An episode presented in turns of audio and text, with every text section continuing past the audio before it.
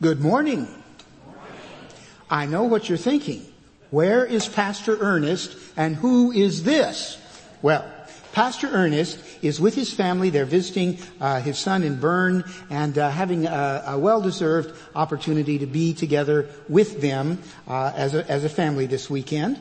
And uh, as for me, if you'll grant me uh, two or three minutes just to introduce myself, uh, I think that will be helpful uh, so that you know I'm not just another handsome face roaming around Main Street. Uh, uh, I have served as a pastor for 40 years, four years in seminary and 36 years serving in local churches. And I, I want to do full disclosure. I'll lay all my cards on the table. There are some things about me that you'll go, ugh, ugh.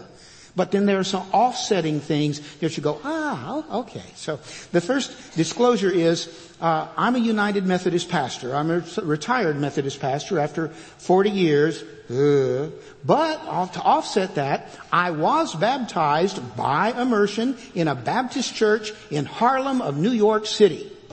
This, amen. this was back during the days when I was going to seminary and, um, uh, I had a new level of commitment to Jesus and, and I was baptized gladly uh, there. And also, while I was at that uh, Black Baptist church, that's where I really learned how to preach. And so I have been known, uh, it's a habit that I don't want to break, but I couldn't if I wanted to, to when I'm emphasizing a point, uh, I, I will say, let the church say amen. And that, that's kind of Baptist, isn't it? But you, you can either say amen or not as you please. Now, I want you to know that I am not a liberal United Methodist. I fought against those guys my whole career. I am thoroughly evangelical, and uh, in fact, Brett asked me to read the Baptist Faith and Message Statement, and uh, I agree wholeheartedly with with everything that's in it. However, on the other hand, when Brett asked to, uh, could he tattoo it on my chest, I, I declined that part. Uh, but I am committed. The second disclosure that uh, uh, you won't like, uh, I, I spent my whole career in California. I, am sorry, that, that is the truth. But I am a native Texan. I was born and raised in Fort Worth.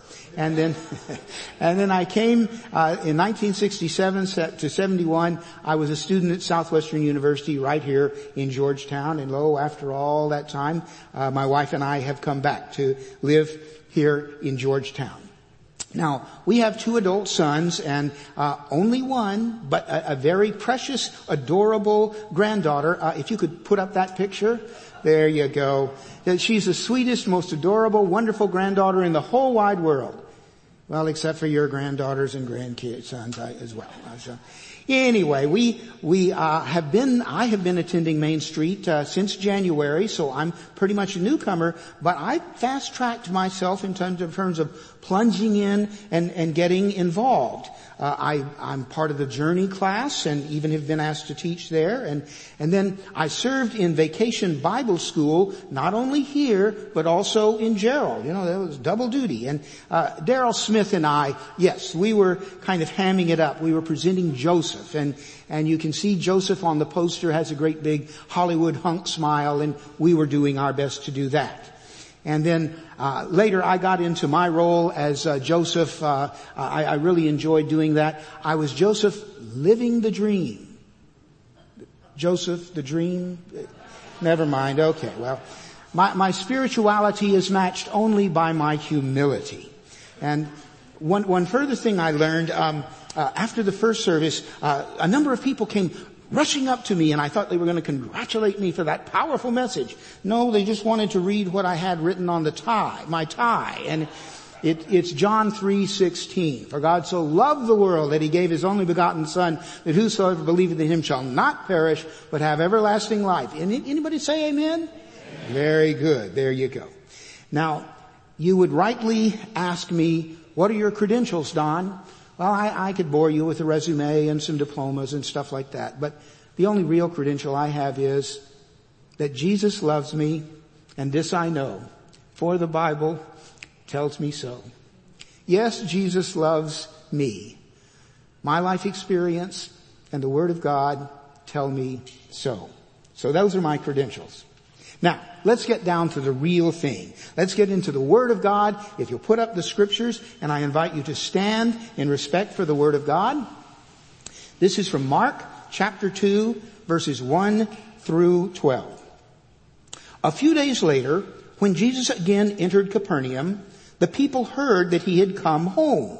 So many gathered that there was no room left, not even outside the door, and he preached the word to them. Some men came, bringing to him a paralytic, carried by four of them. Since they could not get him into Jesus because of the crowd, they made an opening in the roof and lowered the, the paralytic through it.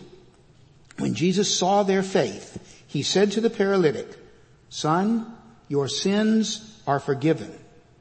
Now, some teachers of the law were there, thinking to themselves, why does this fellow talk like that? He's blaspheming.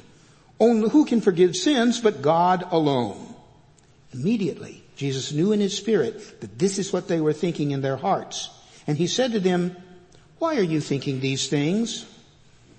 Which is easier to say to the paralytic, your sins are forgiven, or to say, get up, take up your mat, and walk? But that you may know that the Son of Man has authority on heaven to forgive sins, he said to the paralytic, I tell you, get up, take up your mat, and go home. He got up, took his mat, and walked out in full view of them all. This amazed everyone, and they praised God saying, we have never seen anything like this. May the Lord add his blessing to the hearing of his word. You may be seated.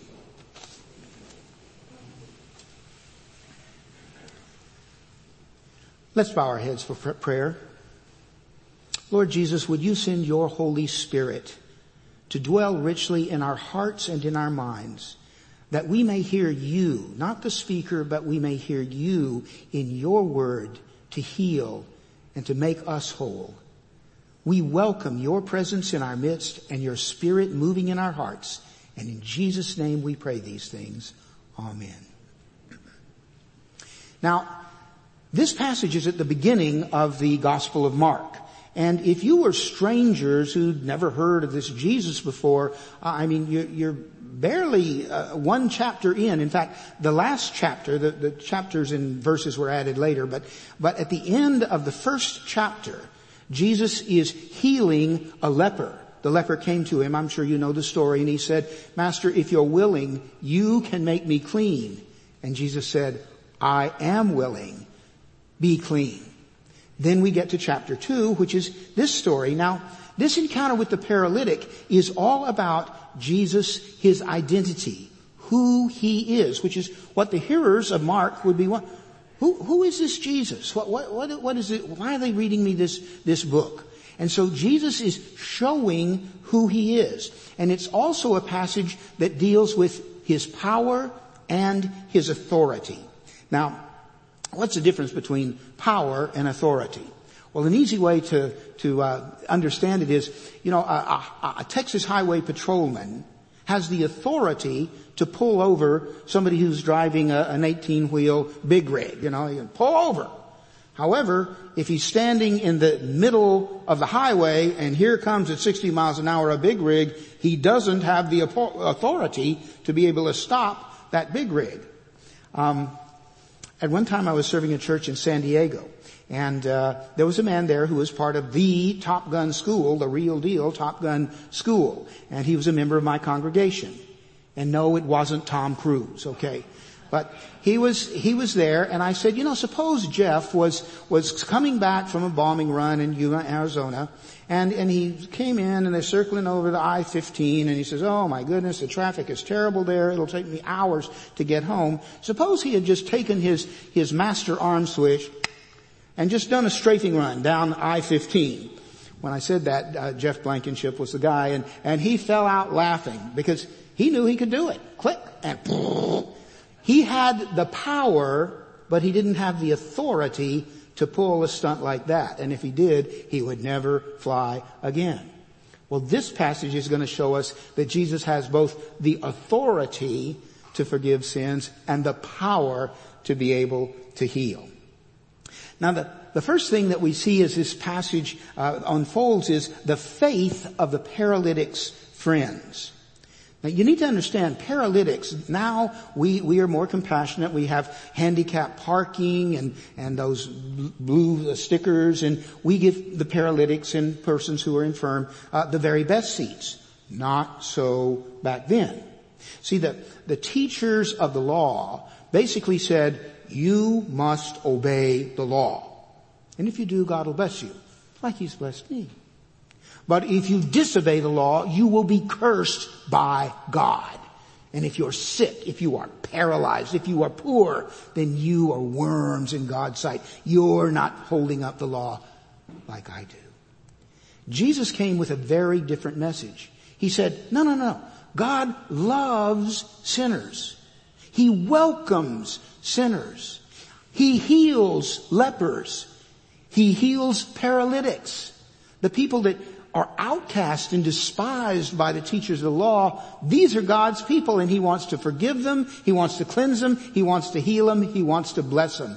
He wants to show them mercy and compassion. So Jesus' message was very different from the message of the teachers of the law. Now these four friends, unnamed, they came bringing, a, it says mat, I think stretcher would be better to communicate to us. The four of them came, and so they come up and there's this big crowd, overflow crowd. Nobody can get, even get in to see Jesus. They're standing in the street and they try and, uh, make way, make way. We, we want to get to Jesus so he can heal our friend. Beat it! Who is this guy? He's nobody. He's nothing. He, he's an outcast. He's pathetic. God has cursed him. Get out of here and take your ugly friend with you. Now the friends were not going to be put off. They knew they had faith in Jesus. If we can get our friend into Jesus' presence, he will be healed. Now this is, this is great faith. So they went up on the roof. There usually was an outside stair up to the roof. They went up onto the roof, moved away the kind of the adobe, the branches and all that, and then lowered the friend down to where Jesus was, was teaching. And the scripture says, when Jesus saw their faith, in this story, we haven't seen any faith by the paralytic yet, but he saw the faith of the friends with the ropes lowering the pallet down. And he began to act. Now I want to pause there for a minute. This is a great word for intercessors. This is a word of encouragement and hope for those of you who have prayed long and hard for years, for decades, for friends. You know, who in your life has been one of these friends or intercessors who's prayed for you? When you were lost, when you were in darkness, when you were blind and you did not see or know the love of the Lord.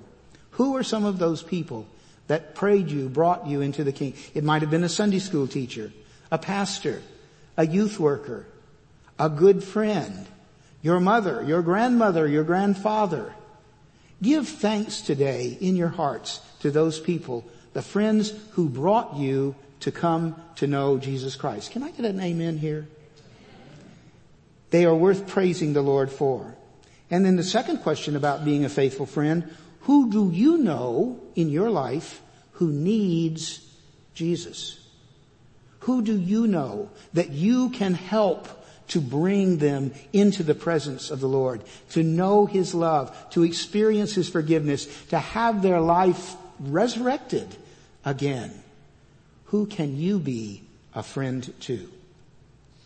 Now, the first thing that Jesus said to this man after he saw the faith of friends was, son, your sins are forgiven. Marvelous.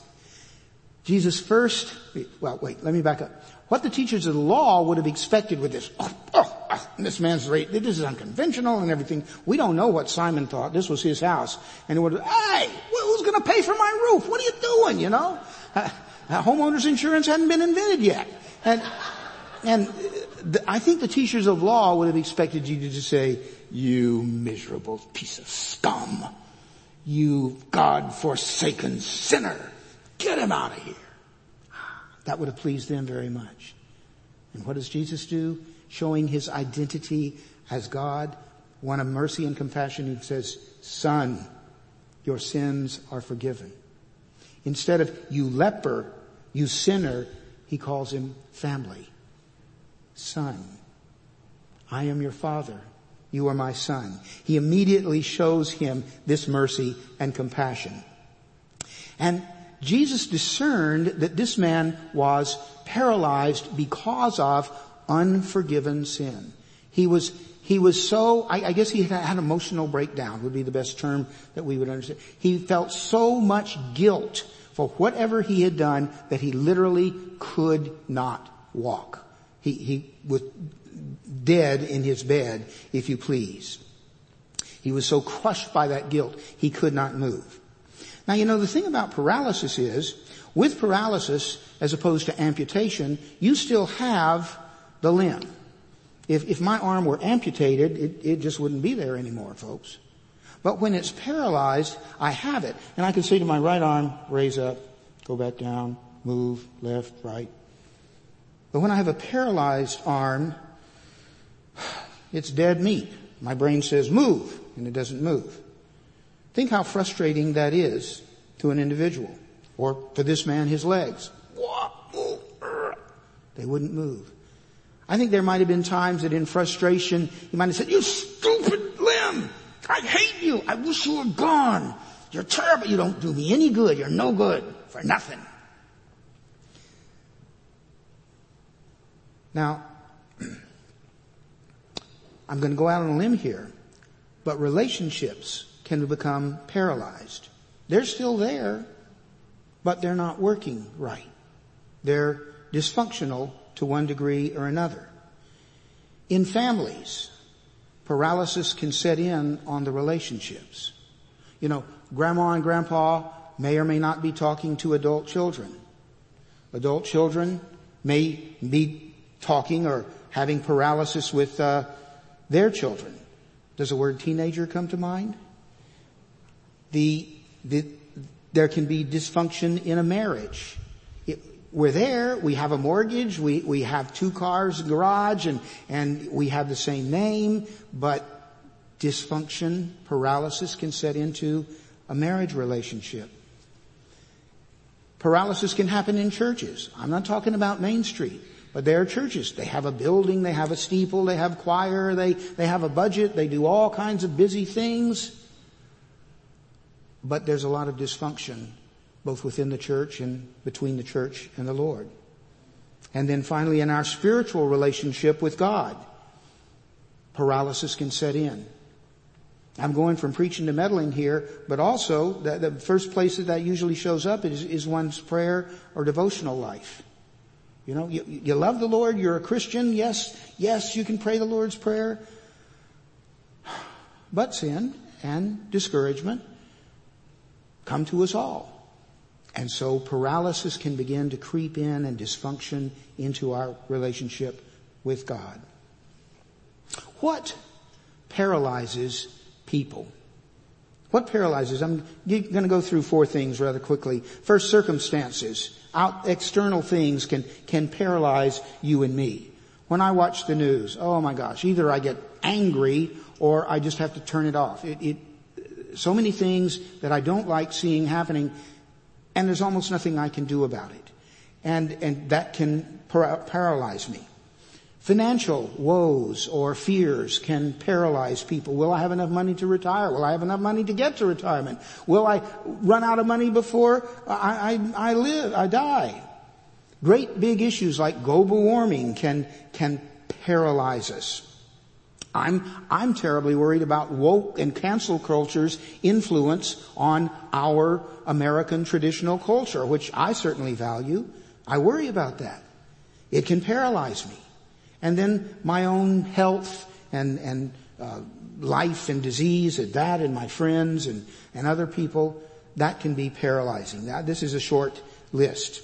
Then the other thing is stuff like, well, will the Dallas Cowboys be able to make the playoffs? You know, it, it, it worries me a lot.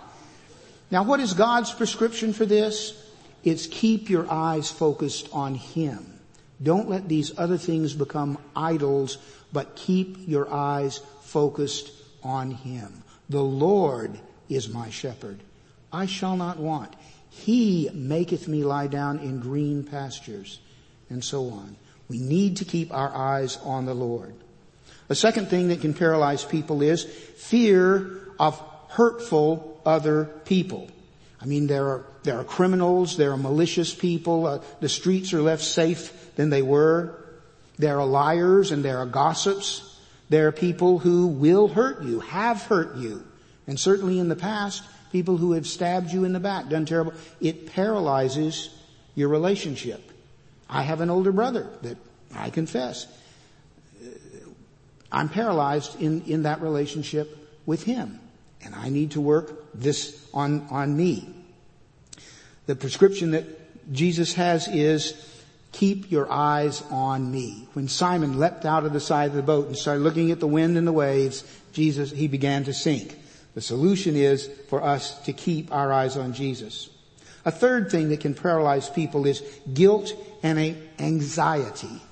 Guilt over sin that I'm either doing now and know I shouldn't be doing, or guilt over things that I have done and haven't confessed and received Jesus' forgiveness.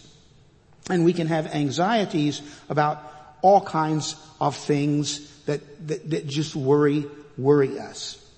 Well, God's, God's prescription there is that we have confession and we receive forgiveness. In, in 1 John chapter 1 verse 10, it says, if we claim we have not sinned, we make him out to be a liar and his word has no place in our lives. That sounds like a great condition for paralysis, doesn't it? And then I'm jumping back up to verse 8. If we claim to be without sin, we deceive ourselves and the truth is not in us. But if we confess our sins, he is faithful and just and will forgive our sins and purify us from all unrighteousness. Confession and receiving His forgiveness. That's, that's really important. Now, the fourth thing that can paralyze us is unforgiveness paralyzes relationships.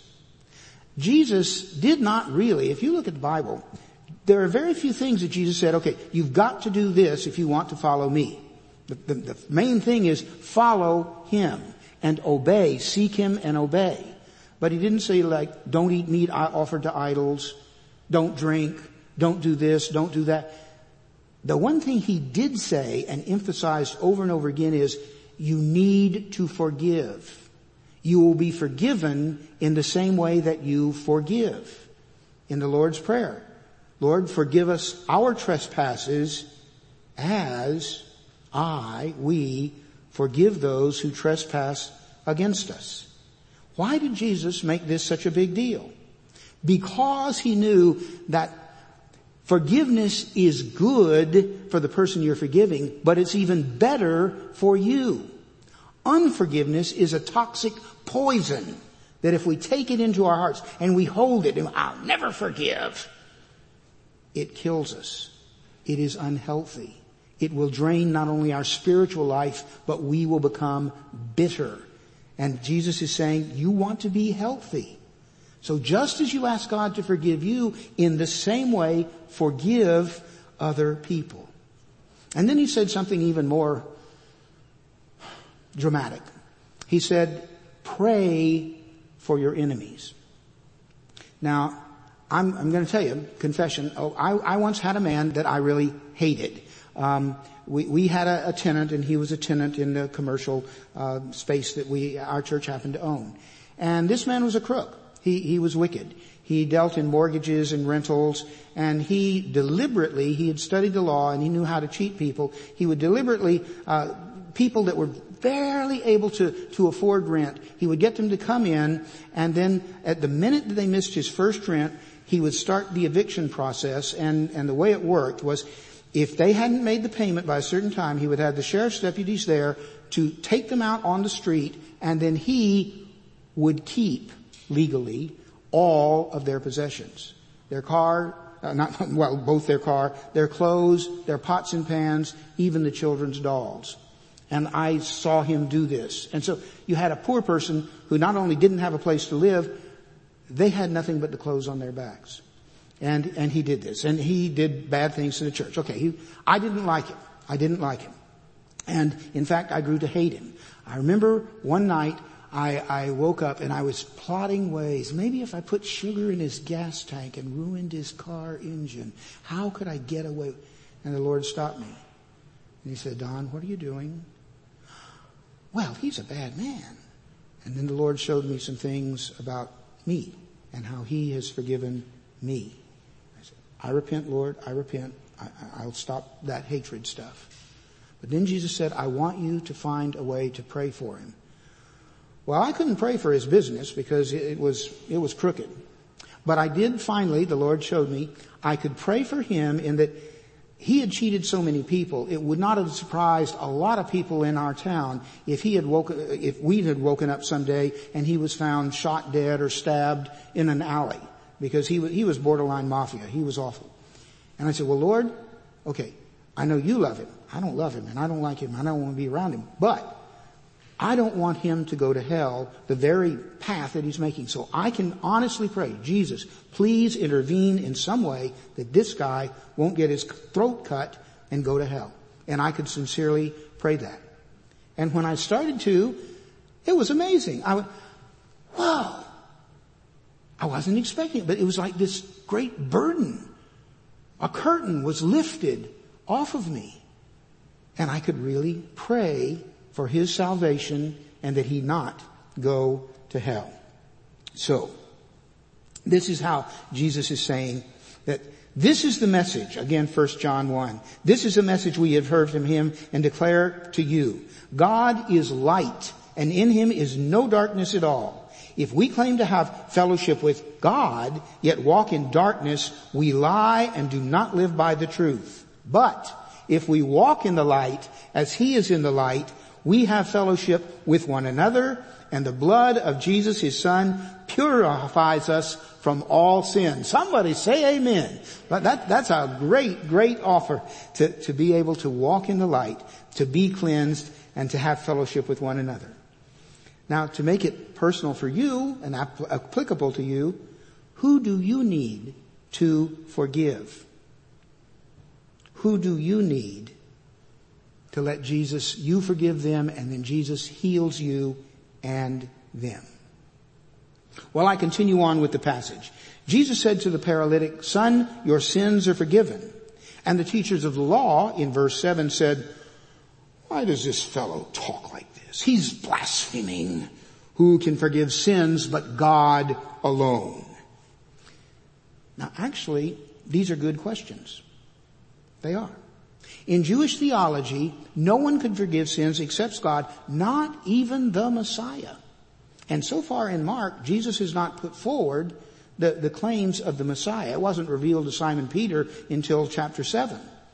And, and so they're saying, who can forgive sins but God alone? For Jesus, son, your sins are forgiven. Excuse me, uh, Mr. Rabbi Jesus, you're acting like you're God.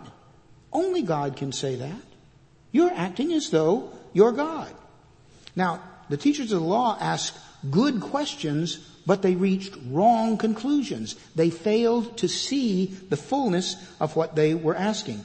When they said, why does this fellow talk like this? It's because Jesus has the Father's mercy and compassion as opposed to hatred and venom on a, a dis, uh, somebody who is disobedient and not obey, uh, obeying the law. He was showing God's mercy and compassion. He was doing it because Jesus was showing the, his identity, God's identity, revealing the gospel. That's what this passage is about. Who is this Jesus? And then the second question, who can forgive sins but God alone? Well, if Jesus says, son, your sins are forgiven, and they are forgiven, then Jesus is God standing there in Simon's living room. He is God incarnate if he can do this. He's not blaspheming. He is Emmanuel, God with us. Remember, this encounter is about Jesus' identity. But then it shifts over to authority and power. In verse 9, Jesus seeing their, knowing their questions, discerning this, and, and seeing in their hearts, they weren't getting it. He said, okay, which is easier to say of these two questions? Your sins are forgiven or rise, uh, get up, take your mat and walk. Now, I would have said if I'd been there, whoa, whoa, Jesus, wait, that, no, that, that's not very good. Your sins are forgiven. It's, it's spiritual. It can't really be seen. It's happening. Yeah, it's. But when you say, get up, take up your mat and walk, whoa, that's visible. That either happens or, you know, that's put up or shut up time. This is where the rubber meets the road. This is not good, Jesus. You know, you take it easy.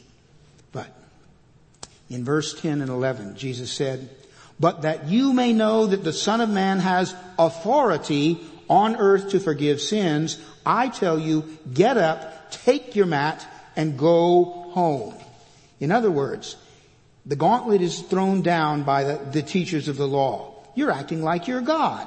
And Jesus says, alright, I will show you that I have forgiven its sins. I have the authority for that and I have the power to be able to do it. And so he commands him, get up, take up your mat and walk. You see, Jesus had the power to forgive. He wasn't just authorized by the Father, He was the author of forgiveness. Can I get an amen?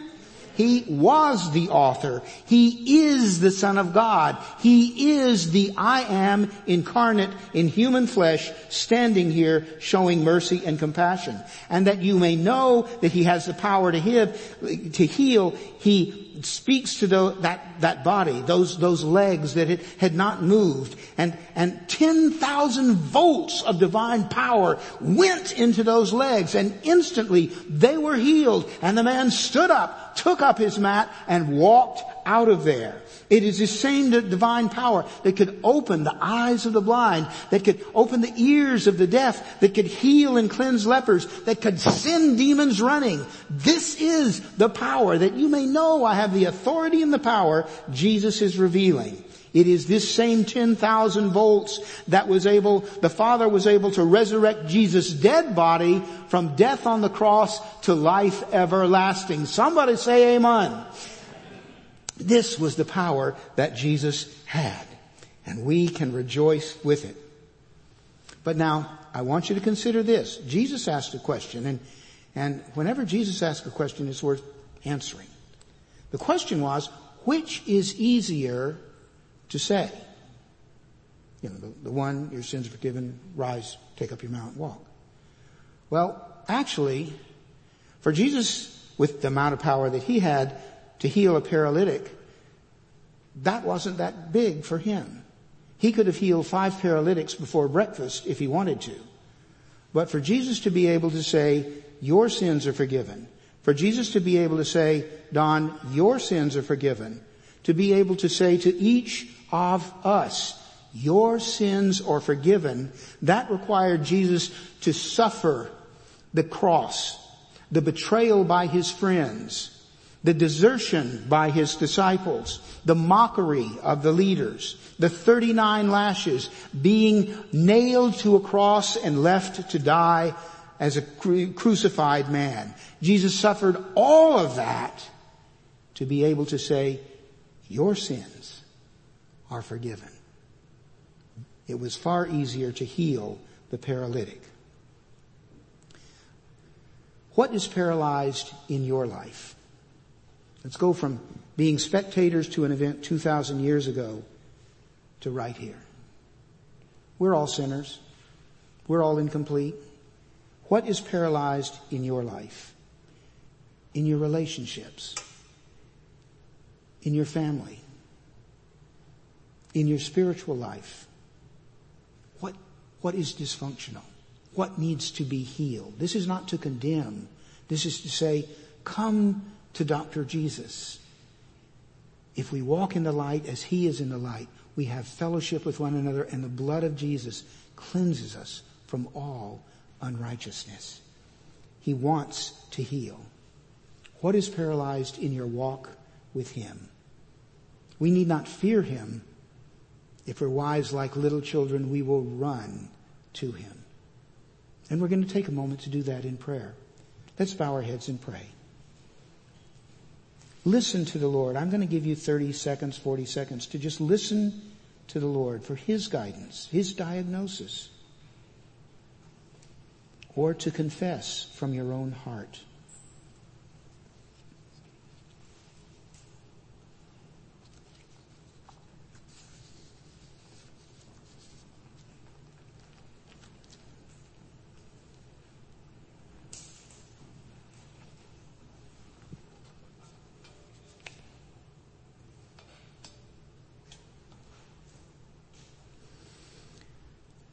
Let your spirit and your soul hear. Lord, if you are willing, you can make me clean. And Jesus says, I am willing. Be clean. Lord, I confess my sin. I receive the power of your forgiveness. Command me to rise, to take my mat, and to walk with you in a renewed vitality. To you be the honor and glory now and forever. And all God's children said, Amen. There's one